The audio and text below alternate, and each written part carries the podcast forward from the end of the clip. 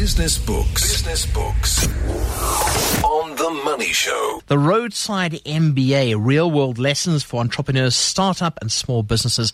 Well, all the way from Salt Lake City in the United States is the one of the co-authors of the Roadside MBA, Scott Schaefer. Scott, welcome to the show. Thanks for joining us. This is quite a book. Just go through the, the motivation, the experience behind it.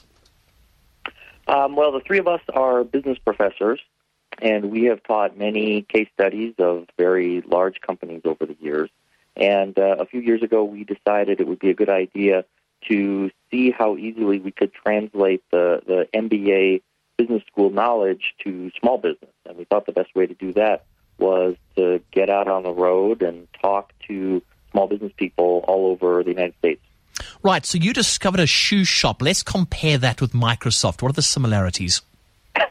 the similarities, um, uh, the similarities are that, that both have customers and need to think hard about the value that they're bringing to their customers.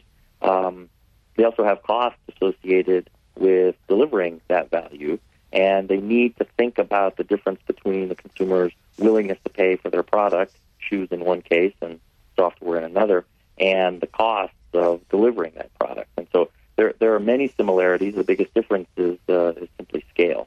Okay, let's let's actually go through that scaling a business. Just describe exactly what goes into that. Um, when you're thinking about growing your business, it's important to think about how your costs are going to change as you increase the size of the business. We found lots of great examples of smaller companies who found ways to scale in a way that their costs didn't rise as quickly as their customer base did. Um, one company, for example, was in uh, Hickory, North Carolina. They make um, the rubber parts that go into plastic automobiles. Uh, they uh, talk about the 1972 Pinto as an example, and that automobile has lots and lots of rubber parts that, uh, of course, the manufacturer no longer makes. But there's demand for collectors um, for those parts. So what this company does is they build the uh, mold that will generate the correct rubber part and then make to order. For this business, all the cost is up front. And so what that means is that as they grow, as they add orders for a particular part, their only costs are the additional rubber that they're producing. And so here's a business that has what economists call economies of scale because their costs don't double when they double the size of their business. See, I like that. Then you know, you know where to go forward. One of your chapters, I'm just looking at it now, battling the big boys. All right, your your your your cost to rubber is looking good. Battling the big boys. I suppose you mustn't be afraid to take on the giants. Well, taking on the giants is difficult. Size brings lots of advantages in business. Size brings scale economy. Size brings big marketing budgets, things like that. The best examples we found out on the road from talking to small business people of smaller firms that were competing with the big guys were cases where the small business people had identified things the big firms aren't good at. Um, and so, for example, one thing that big businesses aren't, are often not good at is internal communication. Right? Big businesses tend to become siloed. Sales doesn't talk to engineering, things like that. And because of that, they can be slow to adapt to the need, uh, to the customer's needs. We talked to a great business, uh, GPS Source in Pueblo, Colorado, and they are a U.S. defense contractor. They make GPS devices that the Defense Department buys. And one thing that they're good at is having their salespeople listen to exactly what the customers are hoping for in terms of the next product. And there was a great line that the president of the company told us. He said, There's only one water cooler at GPS Source. And what he meant by that was sales guys and the engineers, they just bump into each other. And that's where their best product ideas come from, is those chance conversations. And that's much harder for a big company to replicate. I'm loving that. I think that's great. Just, just, just one water cooler. How does a family business fit into this, though? Because from that point of view, I mean, a lot of people say family businesses are not a good idea. Um, we found many successful family businesses.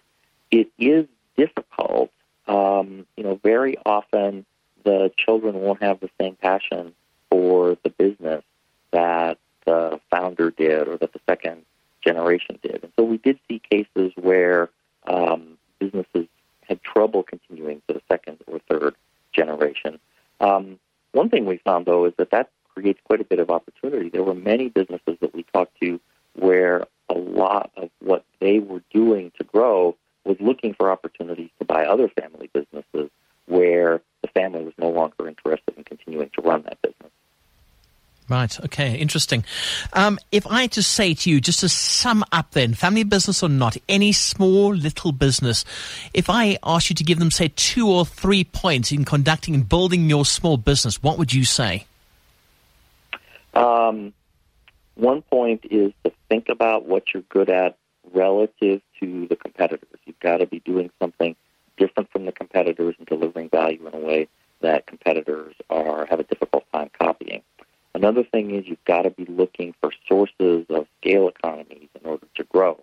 You want to be thinking about how does my average cost of serving a customer change as I add more customers, and if that average cost is rising as you grow, then that's going to be very difficult for you to grow profitably.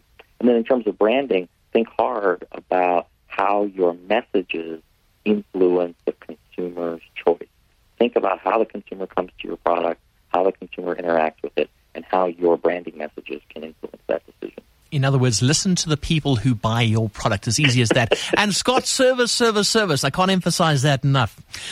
Scott Schaefer, co-author of the Roadside MBA, and I love it. It says three top MBA professors, one big road trip. Thanks for joining us this evening on the Money Show. It's been great to be with you.